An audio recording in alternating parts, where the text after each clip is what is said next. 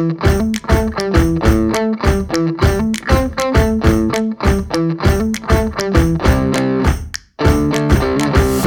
two Capybara Radio's special episode.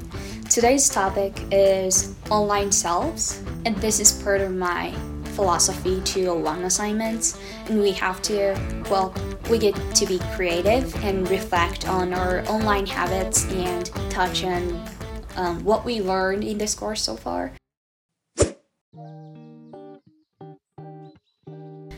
First, I would like to talk about my online habits, and after that, I will touch on my relationship with others, both online and in person, and how I present on social media and more. For social media apps, I only use Instagram and sometimes Pinterest. Hmm, maybe I open it once every two months, I don't know. And I realized that all of my pictures on Instagram were taken outside. I always post some photos after going on a hike or backpacking trip. One of the reasons why I use Instagram is to share what I'm doing in the US to my friends and family back in Japan. And since most of them know that I'm really outdoorsy, I feel like they're expecting me to post photos of me doing what I love and what I'm passionate about. For sharing on social media, I mostly share photos of beautiful national parks or just random cool places to my best friend. Um, it's just in the private chat, and the reason for this is because I am trying to turn my best friend into an outdoorsy person she doesn't really like going backpacking or those kind of stuff and I'd love to go on trips with her in the future so wish me luck for that. Next topic. Things you watch on Netflix YouTube Hulu. Okay. I've been watching Futurama and Brooklyn Nine-Nine.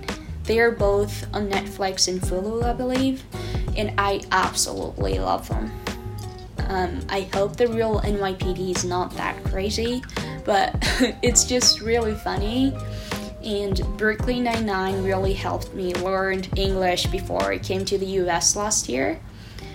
On YouTube, I love watching those videos about parasites or lichens or backcountry hacks. Also, since I'm learning Norwegian now, I've been watching Moomin Valley in Norwegian in NRK, which is like Norwegian public TV program and they have a YouTube channel as well. I would say um, my relationship with YouTube and those streaming services are pretty healthy because I only use them for learning purposes or just to take a break for like 30 minutes and that's it. For music streaming services, I use Spotify. I was looking back at my Spotify app and I have some fun playlists that I made.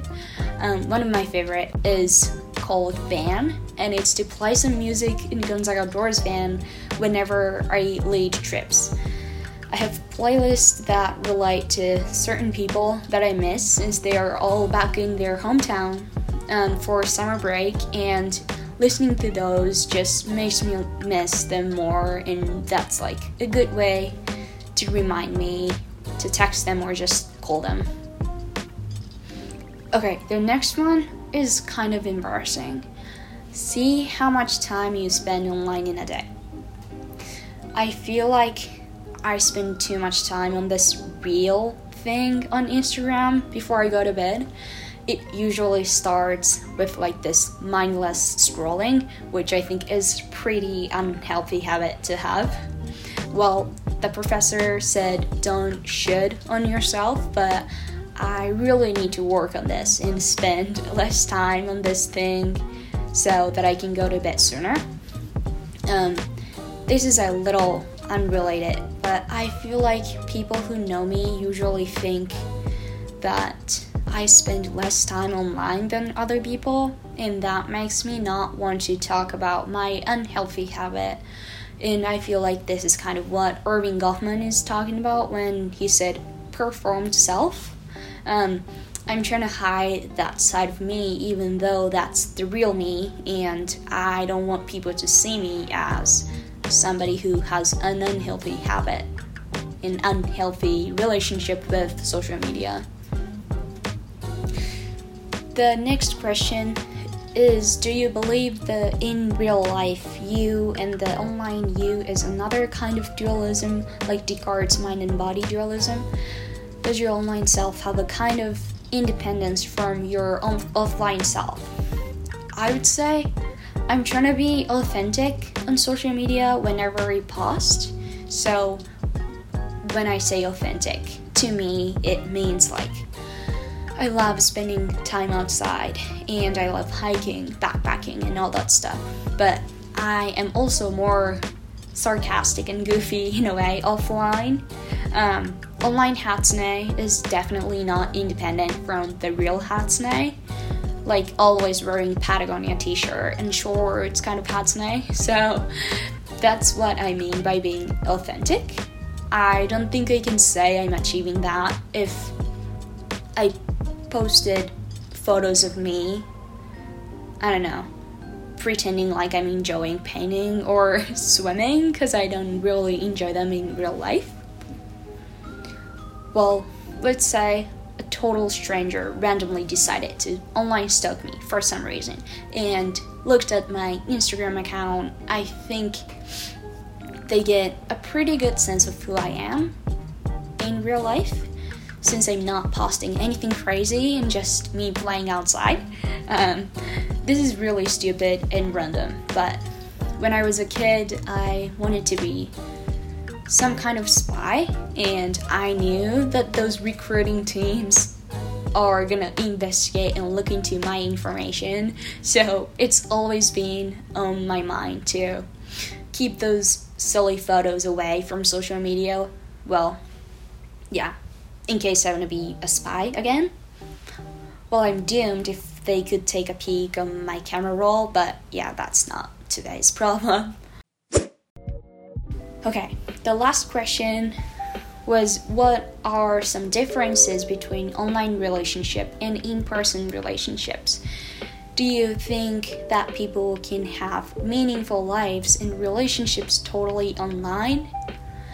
I am never for online relationships personally.